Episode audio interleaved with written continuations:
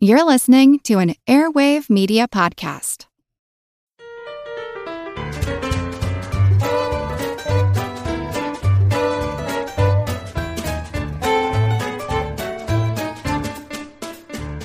Hello, musical, muscular, and or mustached muchachos, mud skippers, and muffins. This is Good Job Brain, your weekly quiz show and offbeat trivia podcast. Today's show is episode 102, and of course, I am your humble host, Karen, and we are your orating orchestra of original organisms orbiting ortolans. I am Colin. I'm Dana. And I'm Chris.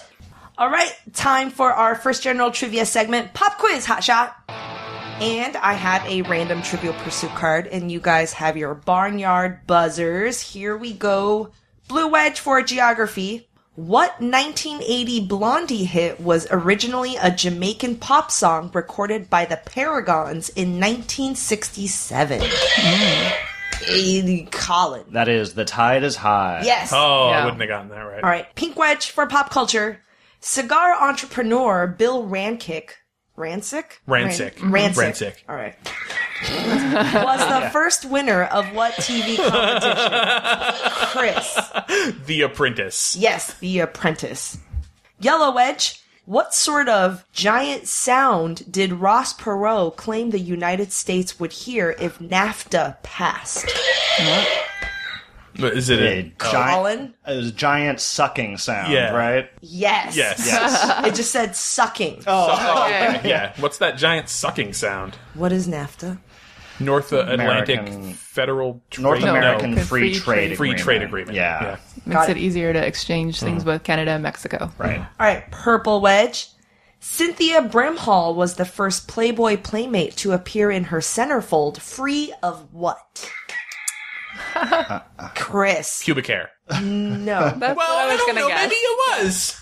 Oh, no, I was going to say the bunny ears, but I don't think that's it either. Free- Underwear? It, it's not about her. It's mostly about the magazine. oh, oh, uh, Staples? Yes. Oh. Oh, okay. I Just see. Kind of far. So from it's really, pubic so it's hair. really hair thing. more of a magazine production. Yeah. Yeah, than yeah, her. Yes, the magazine switched to a glued binding with the October 1985 issue. Oh, that's that's a good Uh, okay. one. That's pretty late, 85. Hmm. Wait, oh, so that means there's no like staple holes. Right. yeah. You don't need to worry about what's covered up or what would have been shown had there not Staples. been these unsightly staple Right holes. underneath that staple, there's something really good.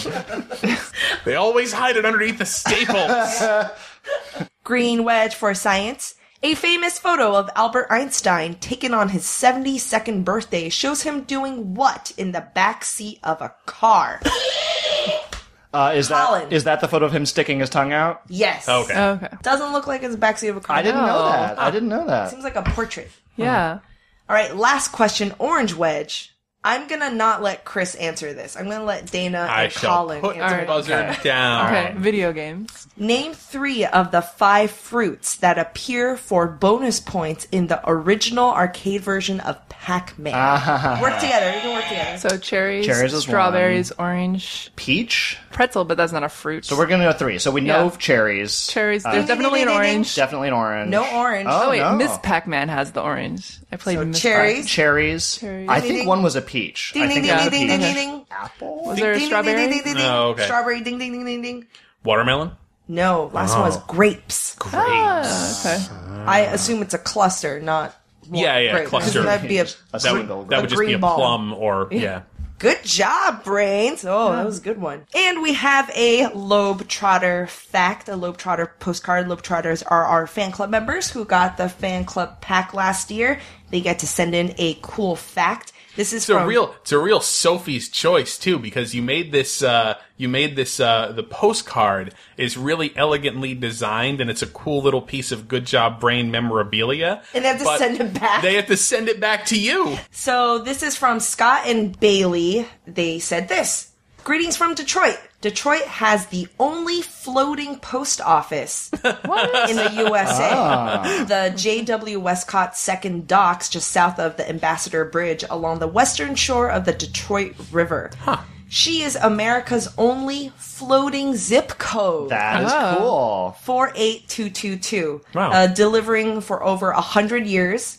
uh, and was originally formed to inform ships of changes in orders. Uh, today, the ship duties include mail delivery, freight delivery, and passenger delivery to large vessels. Uh, she has even been known to deliver mid-river pizzas. That's awesome. I know. I was like, oh my god, you get pizzas on this floating thing. Thank Yeah. you, Scott and Bailey, for your awesome fact. So this week, our topic is suggested by Colin. Yeah, so you know, I've been in- interested before in things that move fast, things that travel fast. I want to talk all about speed. I feel the need, the need, Need for for speed. speed. Got you jumping off the deck, shoving into overdrive. Highway through the danger zone. I'll take you riding through the danger zone. You guys can keep doing that, but Dana and I are not going to do that with you. I'm sorry. We could we could we could try to do it. All right, so I have a quiz for you guys. All right. I would say it's tangentially about speed. All right. I found a number of words that have the word fast somewhere in the word. Oh, great. Oh, word puzzle. yeah. word puzzle. I love a good word puzzle. So I will give you a clue about right. the word and then you guys buzz in and tell me what it is. All right. All right. Molly Ringwald, Cillian Murphy, and Audrey Hepburn were all in movies with this word in the title. Mm, Colin. Breakfast. Yes. oh. Breakfast Club. Breakfast on Mars with Cillian Murphy and, Breakfast, at, Tiffany's. Mm.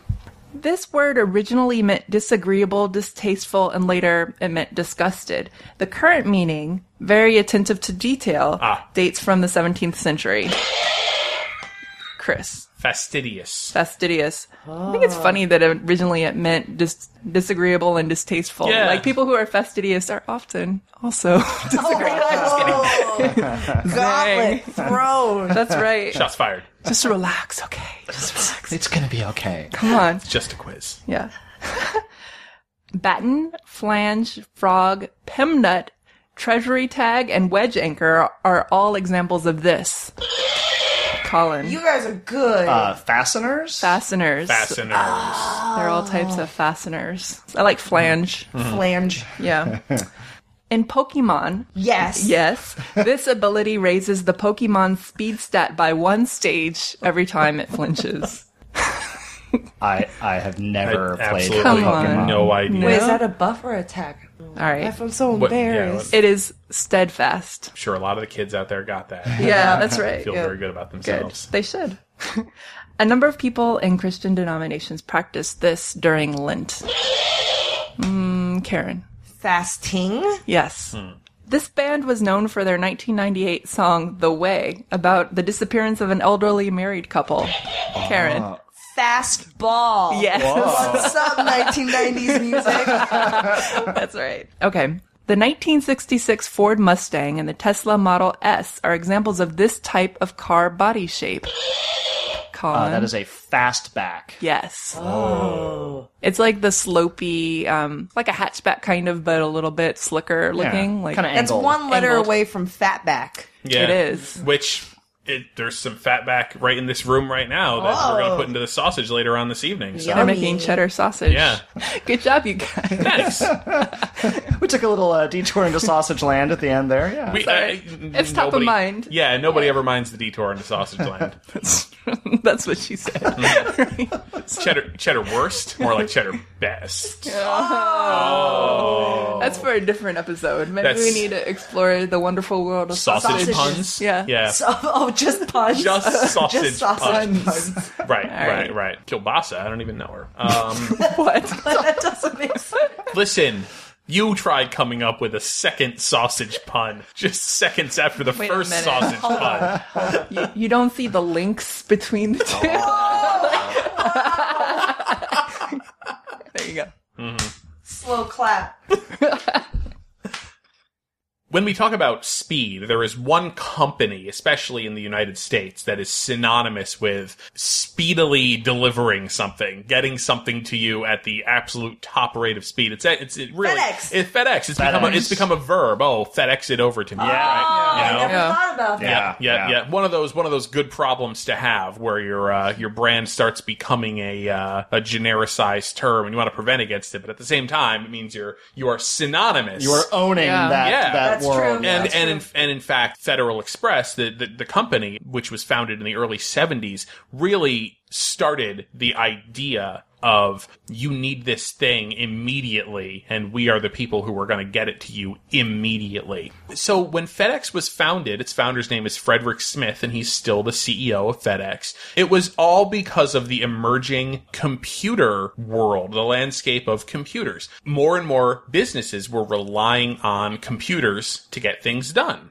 And what this meant was, uh, what what Fred Smith kind of understood was that if your computer's broken, then you're you're reliant on computer parts. You've got to get your computer fixed, which means that this small part they've got to get it to you fast, and you are going to pay a lot of money to get you that thing fast. Yeah. If you think about it, prior to this, there really wasn't that big of a need for you to get something. You got to have it overnight. I gotta have this overnighted to me. What was the need for that? If you needed shoes for your horse, you know, the guy next door made shoes for your horse. It wasn't it wasn't like there was only one company in America that serviced everybody. It's like, you know, you got it from your local business and that was fine. Right. I thought it was going to be documents, the urgency of documents. Because now when Yeah. you FedEx stuff, Mm-hmm. most of the time it's, oh, the deed, or I need to get this notarized. And Yeah. I need to send this overnight. And certainly, uh, Fred Smith also perceived that that was something, but there was actually a reason that he couldn't get into that business first, which I Okay. will, which I will Oh, talk about in Thank due time. Yes, but What thank year you for did you bringing say? it up. 1971 was when he founded Federal Express. Okay. He had the idea when he was a student at Yale University, Right, Um, right. and he actually wrote a paper about it. The situation at the time was if you wanted to get something from, I don't know, California to New York and you wanted to get it there as fast as you possibly could, it had to go through many different companies Mm-hmm. because there was no one company at all that will. No private company. There was no private No, company. There but was the, the- United States yeah. Postal Service and they were flying packages, you know, by mail. But if you wanted a private company to really like, you know, courier this thing and get it there as soon as possible, it would have to go on, you know, an, an air freight plane, but somebody would have to put it on the plane and then some on other company would pick it have to up. come in and pick it up. And all of these little things would just delay, delay, delay. And so he realized, gee, if there was, or he hypothesized really at this point, Mm-hmm. if there was one company that owned the trucks and they had a centralized, you know, sorting system and that they were basically an airline, they would use the hub and spoke system and have a centralized hub. The item would go there, it would get sorted, then it would go on the plane. Then he writes the paper about it and he got a bad grade. Right. Right. Really? Of course. I mean, apparently the professor was just sort of like, yeah, it's not, this is not feasible. And there were reasons why it wasn't totally feasible, which again, we'll, we'll get to. In 1971, he founded Federal Express.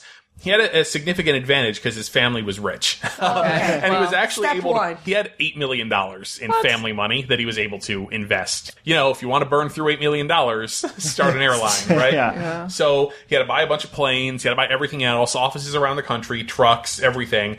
Um, and they burned they burned through that pretty fast. And in fact, there was a point. I mean, like a lot of startups, they weren't profitable at first. There came a time in 1973. Two years after he had founded Federal Express, the company was down to its last $5,000 in the bank at the beginning of a weekend. It was a Friday. And what they were facing was they were not going to be able to fuel the planes on Monday. They were not going to be able to make payroll on Monday. And they just didn't have enough cash to do it. They were kind of between rounds of venture capital. They just didn't have a lot of cash. And I mean, you have to have cash to keep the doors open. As you say, things like jet fuel and running Jet trucks, fuel it's and not payroll cheap. and Yeah. everything, Like right? credit. Yeah, yeah. So Fred Smith, faced with this problem going into the weekend, decides he takes the five thousand dollars, goes to Las Vegas, Nevada, and he plays blackjack. Yeah. On Monday, he wires thirty-two thousand dollars back to FedEx. It is enough to buy the fuel. It is enough to make payroll. It is enough to keep the company going.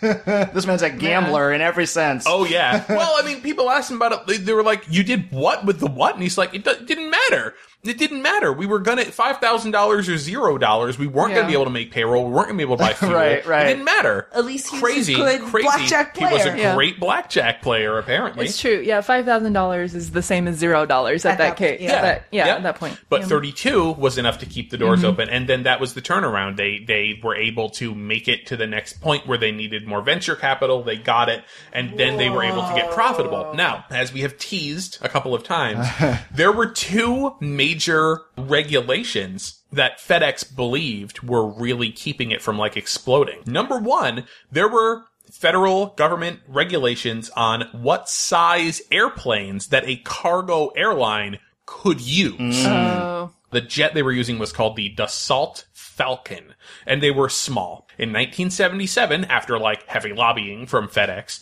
Congress backed off of these restrictions. That same year, FedEx went out and bought seven Boeing 20, 727s. Got it. Them was seven times as big as the Falcons. Yep.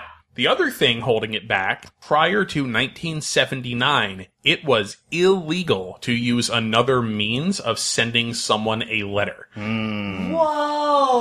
Yep. It was illegal to compete with the postal service. So there was private um, it's cargo still- and private goods, but Yeah. no private letters. Yes. Yeah. You could send a package via something else, but the Postal Service had a government ordered monopoly on the sending of letters. But in 79, there was a lot of pressure from, from businesses saying, you guys, you're not good at your jobs. Like, you're not, we, we need to be able to send documents, like overnight documents. It's really important. And you know, it took years, but yeah, in 79, they said, they, they changed the regulations and they said that a private company could deliver letters just as long as it had to cost at least twice as much as first class mail. Okay. Or if it was an overnight, urgent overnight delivery. In 1981, FedEx introduced overnight letter service. Wow. And that must have just been opening the floodgates for them. Oh, yeah. Now, ironically, right now, if you send U.S. Postal Service priority mail or U.S. Postal Service express mail, anything that travels in the air, FedEx handles that. they outsource it.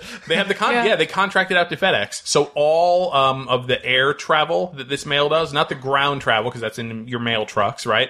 But all of the air travel is makes with sense. They were FedEx. sort of Makes forced sense. to. I Actually, mean, yeah. Yeah. They just won the contract uh, again in 2013. They'd had the contract uh, for a while, and they just got Yeah. it again for That another makes seven sense. years. Because there's no. yeah.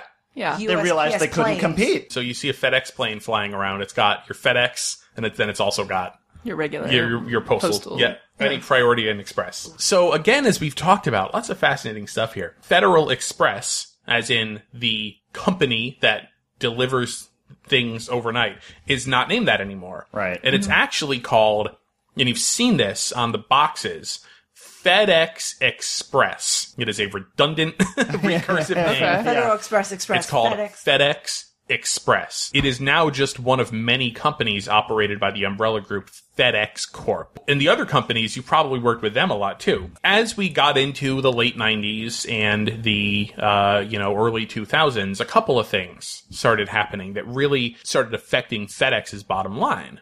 Number one, people stopped really needting to send overnight letters to people Mm-hmm. because you can just send them an email, Yep. Yeah. right? So that bottoms out. Number two, the the good part was people stopped. Uh, maybe people aren't sending as many like super urgent overnight documents anymore, but with eBay and Amazon. People are now not only buying a lot more stuff online, the average person is now becoming a small business and like sending stuff out online, selling their possessions on eBay. So there suddenly became more of a need for slightly less fast shipping, for shipping that was cheaper but not quite as fast. So FedEx, there were two, you know, big acquisitions. One was the copy shop, uh, Kinko's, right? Which they then changed into FedEx Kinko's, and now I believe it's just called FedEx Office Yep. the reason for buying it was not only because yeah it's sort of the same thing you know you're a business you got to get copies made you got to send things it's sort of all you know of a piece but it was having fedex drop off locations Right. for big parcels all over the place the other acquisition was rps the, the ground delivery service that was a you might I, I I used to see yellow RPS trucks I've never seen them. out and about. Maybe it was more of an East Coast thing, but Mm-hmm. they bought them, and uh, and so that's how they start competing with UPS in terms of these slower ground deliveries. So now you see FedEx Ground with the Yes, green- yeah, yeah. Mm-hmm, green logo, separate company Right. operated by FedEx Corp. Those two acquisitions were really important in terms of because their revenue transitioned significantly from the overnight business being most of it to you know Shipping in being a general. lesser and lesser percentage because now they have to do these cheaper things for for people. Mm-hmm. Got it. Got it. And uh, all told, an average of 10 million packages a day go through the FedEx system. They also have flown pandas. 'Cause They, they flew pandas from the United States to, to China. China. Do they call that Panda Express? They, uh, they did not. I thought pandas sat on the Like plane. like the Like a cushion person, seat, yeah. and then they get drinks and nuts and stuff. Yeah, yeah. mhm. yeah, gonna go. Gonna go ahead and say no, no, to I- that. there was a viral photo that. Was yeah, that's that what I was a saw. Oh, That was a Oh, fake photo oh. that went around a while No, ago. no, they outfitted a whole FedEx cargo plane with a special For panda pandas. delivery. Yeah, yeah, I thought that was weird because I saw that one viral picture and I was like, Yeah, "That's that was a, cute." that was a fake. That that photo that was circulating. Yeah. so keeping in line with the theme of speed and quickness and fast, I have assembled a quiz for you guys called "How Fast." real fast. How fast is it? and what we're going to do in this quiz is I'm going to ask you guys questions about various speed records and how fast certain things go, and you're going to give me your best estimate. And here's a little twist: is we're going to do this uh, Price is Right style answers, so it's closest to the actual answer without going over. Okay. So we'll rotate who goes first here, so no one's at an advantage or disadvantage. So Karen, we'll start with you going first, and we'll rotate from there. okay. All right, so you all have a pad and pen, and you're going to write down your answers. These are all going to be in miles Okay, per I was gonna hour. say, what unit? These will all be in miles per hour, and I've rounded them all off. Uh, and of course, I will exercise judges' discretion as needed. Okay. So, to the nearest mile per hour. Why you guys use kilometers? Because we're American. All right, here we go. Give me your best estimate. What is the record for the fastest pitch ever recorded in Major League Baseball history? I am so bad. Got to lock in your answer. gotta- Gotta Lock lock in your something in. answer. Price is Right style. So Karen Yeah. will give her answer, and then Chris and Dana get to see it. Okay.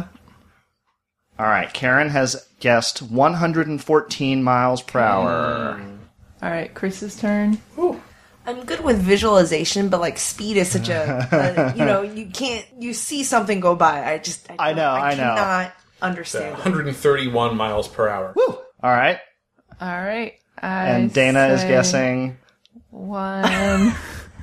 I'll say one fifteen. Okay. So you're all over. So, uh, but Karen is the closest, so we'll give the, we'll give the point to Karen. If No, you, she, no, no one gets lost. no one gets the point. Yeah. No one okay. Those are your own rules. said. Well, uh, do we need an exception for when you all go over? all right. No, so that's a, that's that's a. where eh. Uh, the the fastest officially recorded pitch was 105 miles per Ah, I hour. almost said 104 too. I was like, Yes. ah. Aroldis Chapman, uh, who plays for the Cincinnati Reds, uh, yep, threw that pitch in 2010. And uh, for our non American listeners, that is a little bit over 168 kilometers an hour. Okay. When we talk about supersonic jets, Which we do a lot. Uh, which we do. We have more than once. Uh, of course, that means jets that travel faster than the speed of sound. So, man. give me your best answer.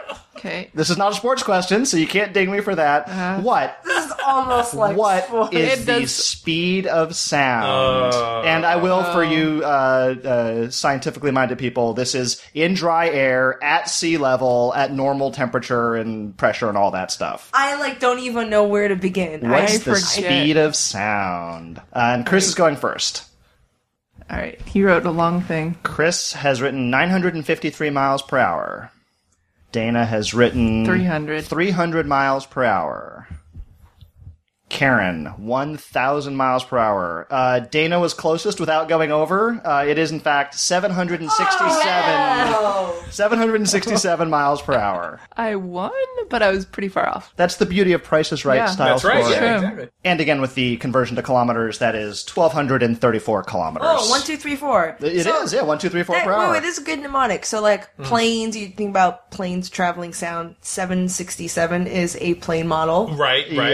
yeah. okay. Okay. Although you might forget and say 747. Yeah, but you're close. yeah, Yeah, you Blues, are you're close. Seven sixty-seven, and then kilometers is one, two, three, four. Thanks. All I right. think we accidentally came up with a mnemonic Yeah. there. Usain Bolt uh, is rightly recognized as the fastest human in the world. Mm, Okay. Uh, he currently, uh, in case you aren't aware, he currently holds the world records in both the 100 meters and the 200 meters.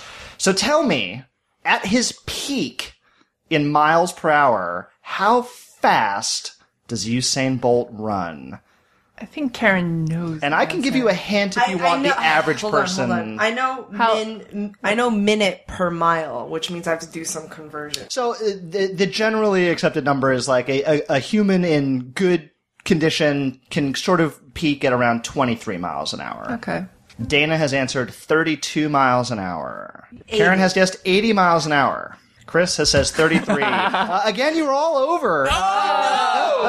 What is it? Uh, it just under 28 miles an hour. So I should have guessed one mile an hour. yeah, right. As the last person. Well, I had. I mean, you know, from a from a game, uh, you know, theory standpoint, I had two potential options. Right, I could guess one, which means that it's under Dana, or, I you could go guess over. Oh. thirty three, which means that it's between in that big fat zone between Dana's and yours. Right, or, right. or after But I just Karen's. picked the no, no. That's crazy. Yeah. that's, that's crazy talk. Yeah, at 80 miles an hour, he would be uh, faster than a cheetah. And once more, the kilometer conversion, that would be just under 45 kilometers an hour. I really appreciate your kilometer conversion for me I because you're still- so continental. Got it. Well, no, I mean, like, I know miles because that's the distance I run in, Yeah. but in terms of, like, scaling it for cars and planes, I have Oh yeah. no idea. oh, interesting. Huh. According to Guinness World Records, how fast is the fastest production car in the world? Production, what does that mean? So, production car means we're not talking about a one off Formula One racer or something like that. So, production car has a very specific definition in terms of Guinness's rules. Like, this is a car that if you had enough money, you could buy one of these. I mean, it, it's got to pass emissions test, it's got to have,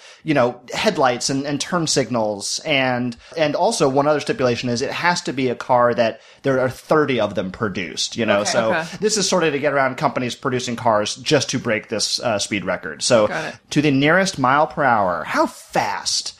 Now these are super performance, Hmm. super expensive cars, Mm-hmm. way faster than you and I ever drive. Karen has guessed 130 miles an hour. Okay. Chris has guessed 218 miles per hour. what? One dollar. Dana's going. yeah, there you go. Dana's guessed 131 miles an hour. Uh, Chris is closest, uh, and even Chris is still uh, below by a good bit. Yeah. Uh, the Guinness recognizes the Bugatti Veyron Super Sport as the world's fastest production car with a recorded top peak speed of 268 miles per hour.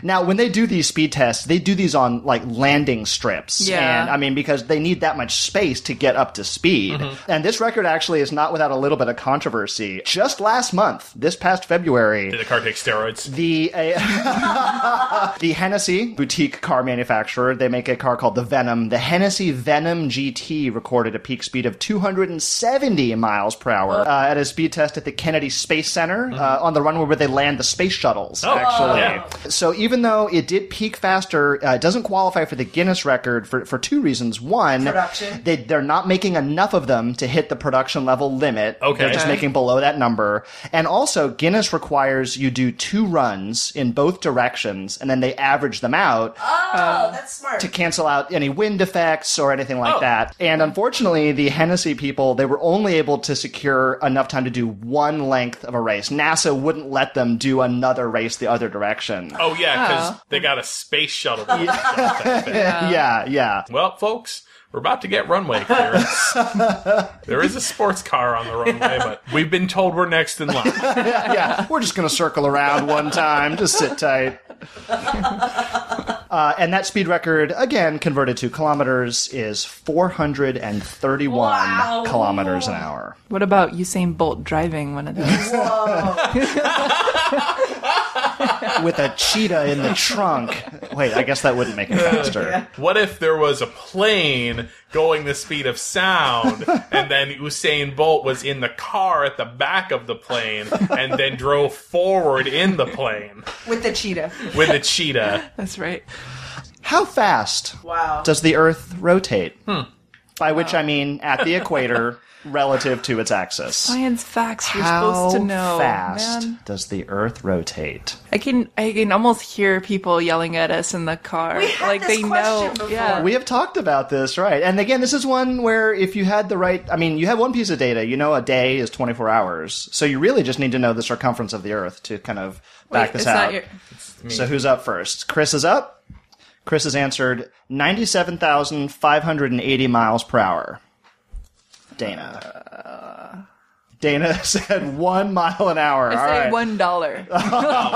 Karen, and Karen. no! Oh. You gotta go two dollars. what is it? Karen, I think you should have stuck with what you originally had. I remember. Okay, hold on. I remember. It's one and a bunch of zeros. Oh. It's either six zeros or four zeros. Either Uh-huh. one thousand or ten You thousand. put That's a how I hundred remember. thousand. Karen Oh, put a 100,000. Uh-huh. That's the Um, answer. The answer is 1,000 miles an hour. I got it. Oh, yep. That was my I first told you. answer. Put, put, put two dollars. You're not. You're not. You're not game theorying this thing. It's actually slightly over a 1,000 miles an hour, but yeah, the circumference of the Talked about the this. circumference of the Earth at the equator is Darn. Oh. just under 25,000 miles. And again, lastly, that is 1,600 kilometers an hour, a little bit over how fast the Earth Dana rotates. didn't even put the right unit. She said one dollar, not even miles per hour. Dollar a mile. One a dollar a mile. This this is this is the uh, the good and the bad of Price is Right style scoring. Yeah, yeah, yeah. Good job, guys. Well done. Wow. Thank thanks. you. Thank you. All right, let's take a quick ad break. A word from our sponsor. When you need mealtime inspiration, it's worth shopping Kroger, where you'll find over 30,000 mouthwatering choices that excite your inner foodie. And no matter what tasty choice you make, you'll enjoy our everyday low prices, plus extra ways to save, like digital coupons worth over $600 each week. You can also save up to $1 off per gallon at the pump with fuel points. More savings and more inspiring flavors make shopping Kroger worth it every time. Kroger, fresh for everyone. Fuel restrictions apply. Okay, round two. Name something that's not boring. A laundry? Ooh, a book club. Computer solitaire, huh? Ah, Sorry, we were looking for Chumba Casino. That's right. ChumbaCasino.com has over 100 casino style games. Join today and play for free for your chance to redeem some serious prizes. ChumbaCasino.com. No purchase necessary. Void where prohibited by law. 18 plus terms and conditions apply. See website for details. Welcome back. You're listening to Good Job Brain, and this week we're talking about things that are speedy, things that are fast, and things that are instant. All right, I'm gonna ask you guys this question first. According to a poll in the year 2000, the Japanese believed that their best invention of the 20th century was what? 20th. Instant noodles. Yes! Oh, okay. Darn it! I thought people were gonna be like, "Oh, it's the Shinkansen train or Oh. whatever." you got it. Instant noodles. Yeah. Uh, the instant noodles we know here in America mostly are the Nissan cup noodles. Yeah. You Or know, like Maruchan, this sort of like brick of noodles. in yeah. a plastic bag. Right. Yeah. Cup And noodles, and, cup and then that's ramen, it. yeah. That's it. Those are the only two. Back in Taiwan, growing up, the variety is Yeah. Mm-hmm. insane and it's fancy. Things get fancy. It's still cheap. Like but what? they actually can add meat. And meat is in like stewed meat in a pouch Oh. that you can open and put over your noodles. I grew up really liking the weird kind of Chinese herbal medicine flavored noodles. Um, the noodles themselves, like they range from vermicelli, they range from egg noodles, but I mean, they're all instant. I would say that was one of the disappointments of uh, coming here in America. I was like, well, you guys just have these cup kinds. Where are my fancy kinds? Sorry. Uh-huh. They're in Japan. They're also in Japan too, yeah. So instant noodles were actually invented by a Taiwanese person in Japan. The inventor, his Chinese name is Hu Bai Fu. He changed his name when he moved to Japan. to Johnny Noodles. Johnny I, noodles, I for instant. yeah. This is back when Taiwan was still well, was under Japanese occupation. Uh, there are a lot of uh, people who, yep, people who would move to Japan or Japan moved to Taiwan, and he had a Japanese name. Um, it was actually a literal translation of his Chinese name, which uh, literally translates to hundred prosperity or hundred luck. His Japanese name also literally meant that from his Chinese name, which is Momo Fuku. Oh, okay. His name is Momofuku Ando. That's his Japanese name. And you might know Momofuku Mm-hmm. because that is uh, celebrity chef David Chang and his uh, ramen restaurant and Asian restaurants in New York City. It's called Momofuku. Yeah, I had no idea that was the connection. Uh, Also- It was means lucky 100 peach. 100 luck. Yeah. That, Yeah. Well, that's what I thought it meant. Lucky peach, right? But It was, it was a nod to to the inventor of ramen. Uh, wow. or instant sorry instant noodles this is how it works so you have the noodle dough pretty basic you know starch and water extrude it out into noodle form and the fresh noodles made is basically dunked and flash fried in oil and that's Uh. the that's the quote cooking process and the noodles themselves they're dried from the flash frying process goes from your average kind of moisture content of 30% to 50% after frying to 5% Whoa. Mm. that's a lot. Taking the flash fry really takes a lot of the water out. And this is why a lot of people say that it's not very healthy, which it isn't. It has a high starch content and a high oil content. Because I don't think I basically, knew that they were. Yeah, you're fried. eating a Yeah. soggy fried food. Yeah. That's yeah. what you're eating. Yeah. You're like, oh, it's boiling noodles. It's no, you're you're putting water in a Noodle, fried it's item. flour and water now. Yeah, nope, nope, deep fried. And in 2005, instant noodles in space. They modified instant noodles uh, for astronauts, and it's called Space Ram, or I guess Space Rom. space rom. Space rom. like spi- Space Ramen, Oh, Okay. I see. I but they see. call it Space Rom. space rom, Which is They space didn't really ram. understand like where the breaks Yeah. in that word occur. Yeah. Space Ram. The modifications are clever. So, you know, when we have instant noodles, it's usually a brick or a big Yeah. chunk, right? They made little balls of ramen. They separated big chunks into little, little balls. They had to make the soup thicker so that it wouldn't spill in space Mm-hmm. or it wouldn't Oh. be messy in space. They modified the starch content in the noodles so that it can be cooked with not boiling water. Cooked Hmm. with hot water, but not boiling water Oh, because okay. water cannot boil in space. Hmm. So they had to come up with a way that you can cook the noodles Got with a it. lower temperature it. water. I looked at pictures for this. Doesn't look very good, but I think most astronaut food doesn't look very Most space good. food. Yeah, it's not Yeah. about uh, the presentation. yeah, And of course, in addition to Asia, uh, instant noodles are super popular in countries like Nigeria and Brazil and Mexico. This is why this is one of the, the best inventions of the 20th century because it's cheap, it is satisfying, it has enough calories in it for a lot of countries. This really helps with their hunger problem. it doesn't go bad sitting on the shelf. Oh. It doesn't go bad. Yeah, it can last for a while. Mm-hmm. And one of the experts say that they're cheap, they're tasty, and they're tweakable. And that's a thing. I mean, Oh, sure. Yeah. and and therefore you can change the flavors for a lot of different countries according to their own That's taste. that's right. Yeah. In Brazil, the really popular flavors are four cheese and tomato bacon. Oh, You know? delicious. That sounds good. And, and for Yeah. us, it seems kind of weird. Like, whoa, not to me, it Oh, I was doesn't. like, yeah, why not? I- because you're so used to like chicken or beef or Right. seafood, Oh. Right. like a Yeah. little bit out shrimp there. or something, right? Yeah. Yeah. And I got one last fact. Oh, actually, a, a question for you guys. Per capita, what country consumes the greatest amount of instant noodles? Hmm. Mm. Uh, Like, what's the your US. theory of guessing? Well, my theory of guessing is that it's a trick, but I'll go with the obvious answer. I'll, I'll guess Japan. I was gonna guess Japan, but how about Taiwan? I guess the U.S. because we eat so much. It is South Korea. Uh, so in between, Close. Uh, I in mean- between Japan and Taiwan, You know, somewhere you got there. one one hand on the mouse, the other hand on the on the noodles. There's a lot of really Starcraft good noodles fuel. Mm-hmm, though, Korean style ramen. And, Yeah. and hot- yeah, the kimchi flavor. You know what? I bet the StarCraft thing. I would love to see like some sort of study about like esports and gaming and Right. instant food. What do people Yeah. eat? Yeah, right? yeah, Yeah. Well, I, That's such I a part of their associate population. ramen as a gamer food. Like, I mean, here I just Oh, sure, yeah. that to I me think it's is college food. It's it- yeah, In it's true. America, It's in true. It's America. both. It's both. Yeah. Hey, Matt, did you know that wombats poop cubes? Nope, never heard that before.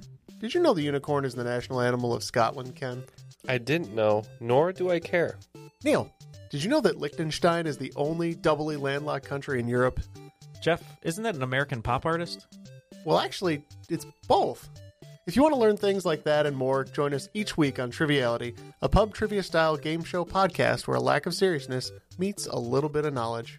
Listen in each week to answer general knowledge trivia alongside exciting guests from around the world. And we're here too. Join us every Tuesday for new hour long episodes of Triviality, plus tons of extra theme content on everything from The Office and Lord of the Rings to science and geography. And sometimes we even do sports. Find us on all your preferred podcast apps and take part in the fun of playing bar trivia without the need to wear pants. Real mature, Jeff. Forget it, Neil. It's Triviality. So I'm assuming that you guys have all seen the classic 1980s movie, The Cannonball Run. You know what happens when you assume It makes Colin. an ass out of me. out of you and umption? yeah. Nobody, no one here has seen it. I don't even know what I've- the movie I know what it it is, is, but I, I, I Okay. sadly, Does it have Burt Reynolds? in It does And have Burt does it have- Reynolds. Dagny Coleman? Dom DeLuise. Yes. that's that's what you're thinking of. You're you're making the Yeah. classic Dabney Coleman Dom DeLuise. I, I'm just like, ah, th- I remember bright colors and cars and like people finding things funny that I didn't understand. Like I, remember this movie.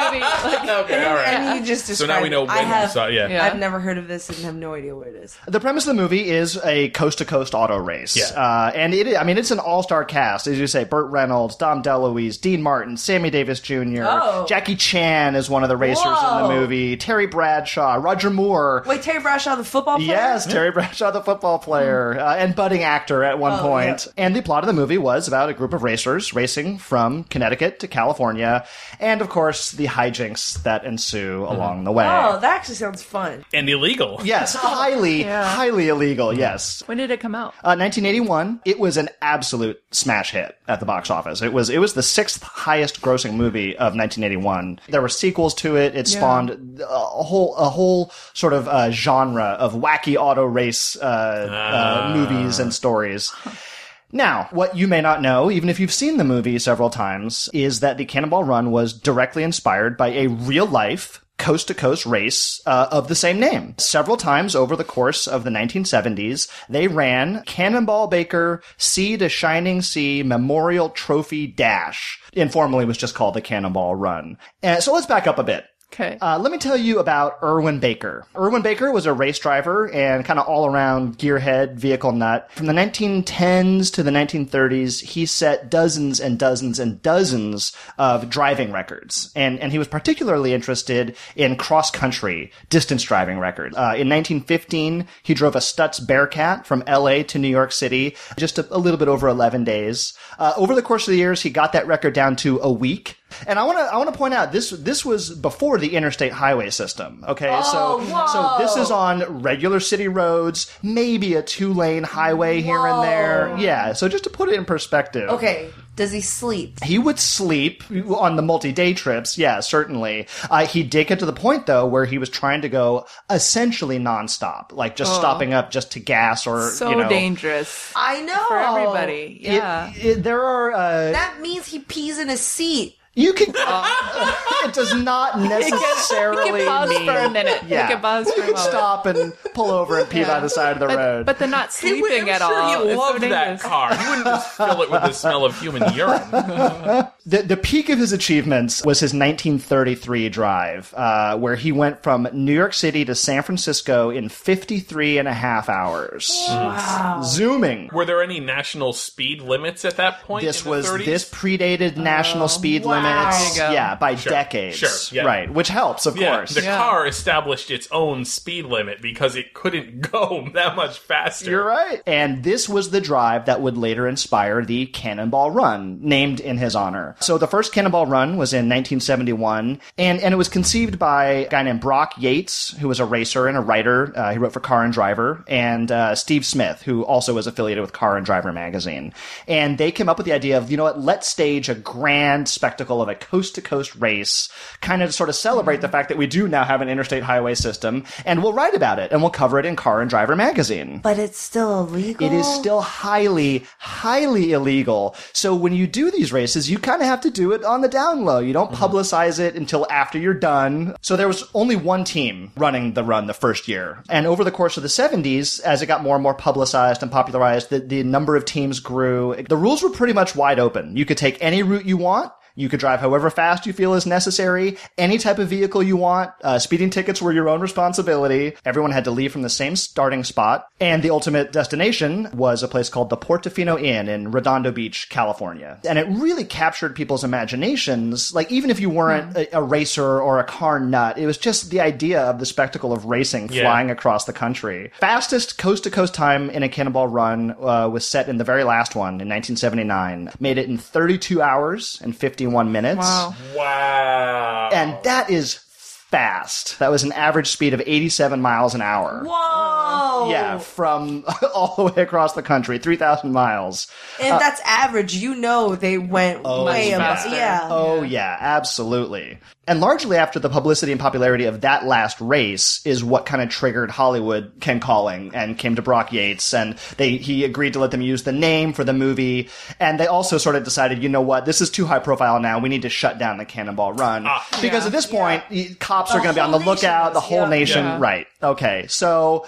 Cannonball Run retires. After the last Cannonball Run, after they retired it, uh, one of the racers who had run a couple of the earlier races decided, no, we need to continue this tradition going. Uh, so his name was Rick Doherty. And what he did is he created a race called the U.S. Express, which was functionally and spiritually The same. almost the same as the Cannonball Run, right? Yeah, you're leaving from New York or Connecticut, racing down to California. Uh, so in the first U.S. Express in 1980, Rick Doherty, his driving partner, ended up being none other than Ah. Chris knows. Will Wright, creator of Sim City and The Sims and other such fine video games. Were they friends? They were. they were. They knew each other through the circle. Apparently, each of them. With had- the racing circle? yeah, Yep. 83 was the last year they had it. But by the last year of the U.S. Express, the coast to coast, the fastest official coast to coast time was down to 32 hours, 7 minutes. After, after this last U.S. Express, a lot of the coast to coast driving attempts, they got really serious about it. And it got less and less about the, oh, the kind of the fun wackiness of a group race into Yeah. dedicated single teams doing single team driving records Who do training. secretly, highly illegal, lots of preparation. I mean, and I'm talking about modifying the car, larger gas tanks, you know, radar detectors. Uh, once they became available, GPS. So that last record from the 83 US Express stood uh, until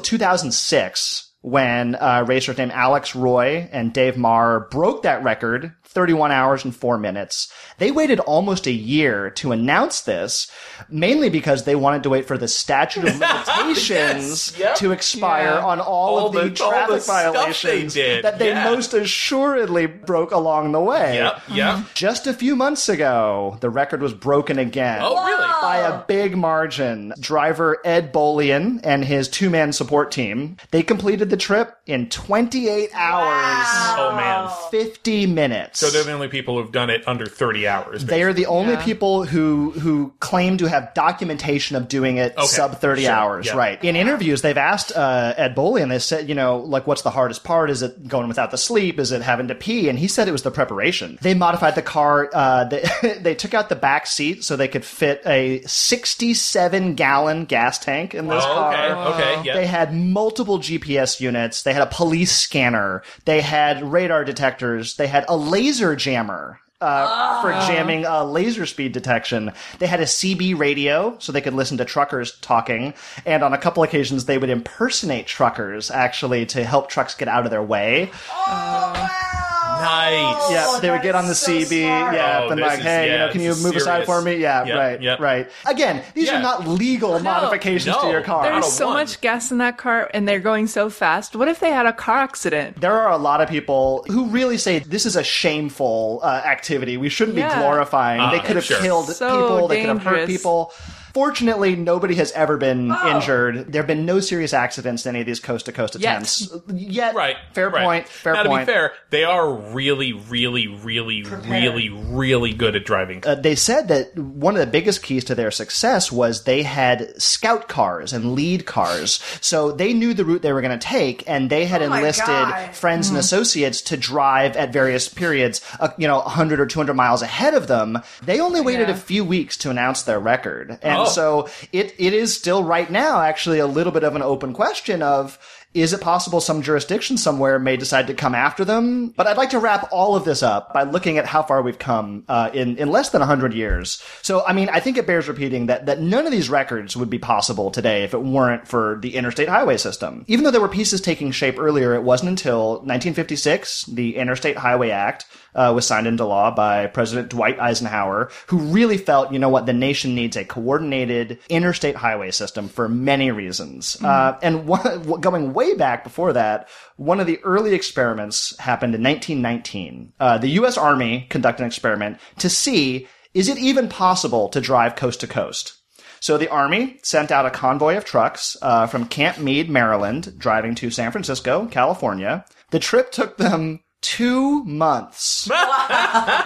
Wait, when was this? With an average speed of seven miles per hour. Yeah. In 1919. now, to be yeah, fair, it was Oh, yeah, a convoy of trucks, and they're Sure. army trucks. Yep, they all but- have to stay together. Yes. They have to go with the Run pace that. of the slowest Yeah. one. And the officer in charge of this convoy experiment, a young Dwight Eisenhower. Okay. So he's like, we need some roads. He Hmm. had a vested interest Yeah. from decades back. It was a and- long two months. It was a long two months at seven miles an perfect hour. this? So that is the long and yet fast story of coast to coast driving in America. I can uh, imagine the next benchmark. Someone's going to try and get it under a day. What if someone needs to poop? You, I you're- know everybody's asking that question in their heads. What do you do? Adult diapers. They Just said go. they said that they brought bedpans with them just But- in case they needed them. It sounds like they didn't need to use them. It's not nice for their um their cool guy status. Yeah. like I pooped in a That's true. tray. They'll- yeah, they'll tell you all about every single law they broke, but as to whether or not they used bedpans, if they comment. did, they're probably not going to make that in the official report. Yeah. Of course, we here on Good Job Brain have no need for your Earth cars because we we are in possession of uh, a time machine. As as you know, constant listeners, if you've been following along the past couple of weeks, the, Not just any time machine. not just any The time machine, fancy and ridiculous time interloper system, the fartist. Yes, has been stolen by our nemesis, international uh, thief Carmen San Mateo. Carmen and uh, one of her one of her uh, the hoodlums in her gang, uh, supermodel and cat burglar Haida Clue, have stolen. so good. It's, it's just so good. Last time we got a tip from uh, from uh, Macapella, the uh, non instrumental, non infringing musical group, that uh, we we had to um, solve was an, an anagram, yep. There was an anagram, and the anagram. Well, the, the the words of the anagram were "high nine rice nibbler." Yep. And they let us know uh, that that we would have to figure out how to anagram that into a famous four-word phrase used by a United States president in a speech, in a famous Yes. speech. And yes. thanks to listeners who, uh, lots of you guys solved this. This is tricky because the anagram is not in English. It was not in English. Mhm. It was an anagram of a forward phrase in German. Yes. And that phrase turned out to be, as again, many of you got, Ich bin ein Berliner, Yeah. uttered by uh, John F. Kennedy, means I am a citizen of Berlin. Now, there was an um actually here because a lot of people think that he actually made a mistake. He, he- that he should have said Ich bin Berliner and that Ich bin ein Berliner means I am a jelly donut. Yes. um, it would actually, if he really wanted to say, I am a jelly donut, that is what he would have said. And Yeah. of course, if you listen to, uh, if you actually listen to the recording of the speech, people, they don't laugh at him. They Right. applaud Yeah, him. they're- they So all like, got they're him. not, yeah, they didn't, they didn't think it was a, uh, a funny joke. Uh, luckily we were able to enter in the correct date, which was Zero six two six one nine six three, and that's June twenty sixth, nineteen sixty three. punching that into the emergency backup fartus. We were off to scenic Berlin, Germany in the 60s. This is what transpired when we got there. Today, in the world of freedom, the proudest boast is, Ich bin ein Berliner.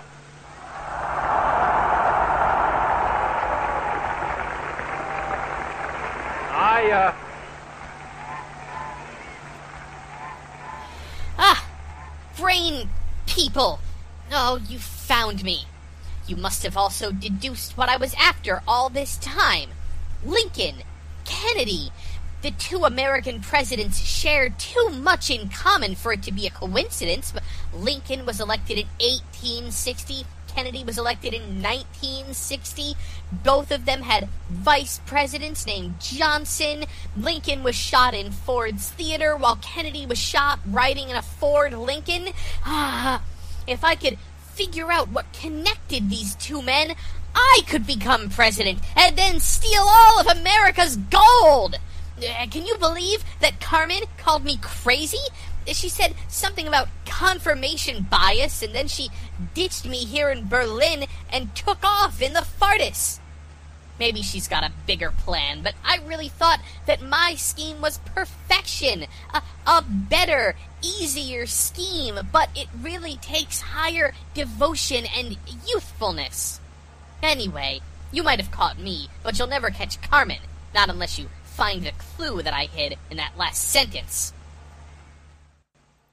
All right. Ah. I feel like we're getting well, I mean, close. first We're of all, getting we were close. able to apprehend We got her. Hide a Hide clue. Yeah. She is in. She sounds kind of familiar. She's in trivia jail. Uh, but what does she say? yeah, her her scheme was pretty bad. She's cray cray. Yeah. And you know what? She should have aimed for 2060 if she was going to keep the pattern. Right. right, right, right. Yeah. Yep, yep, yep. True. Well, The two presidents were assassinated. Like, I Does don't she know want why- that? Yeah. yeah. Also want true. I I really don't know Yeah. what uh, what the plan was. All It was the beauty, but not a lot of brains. Yeah, stealing America's gold. I think she thought that if you become president, you just get to walk into Fort Knox and walk out And with just- the gold. Right, Later. right. I don't know. Um, I don't yeah. know what she's what she's thinking. It's inside the mind of a, uh dangerous Right. criminal. You know, but we, we- still need to get Carmen San Mateo, and luckily, uh, you know, true to her name, hide a clue, uh, hit a clue for us. What did she say? A better, easier scheme, but it really takes higher devotion and youthfulness. Interesting. All That's a odd Hmm. It's a phrase. weird. It's a weird bit of phrasing for a sure. better, easier, not a better and easier, but a better, easier. a better, scheme. easier scheme. but it really takes higher devotion, and youthfulness. Well, All right, there's something in there. all right, listeners, you guys got to help us out. Of course, we'll update our fartus on the website, and you can. If you know the code, you can punch it in and see if we can track Carmen San Mateo down. And that is our show, everybody. Thank you guys for joining me and thank you guys, listeners, for listening in. Hope you learned a lot of stuff about fast things, instant noodles, cannonball run, FedEx, and you can find us on iTunes, on Stitcher, on SoundCloud, and on our website, goodjobbrain.com. Thanks to our sponsor, lynda.com, and we'll see you guys next week. Bye.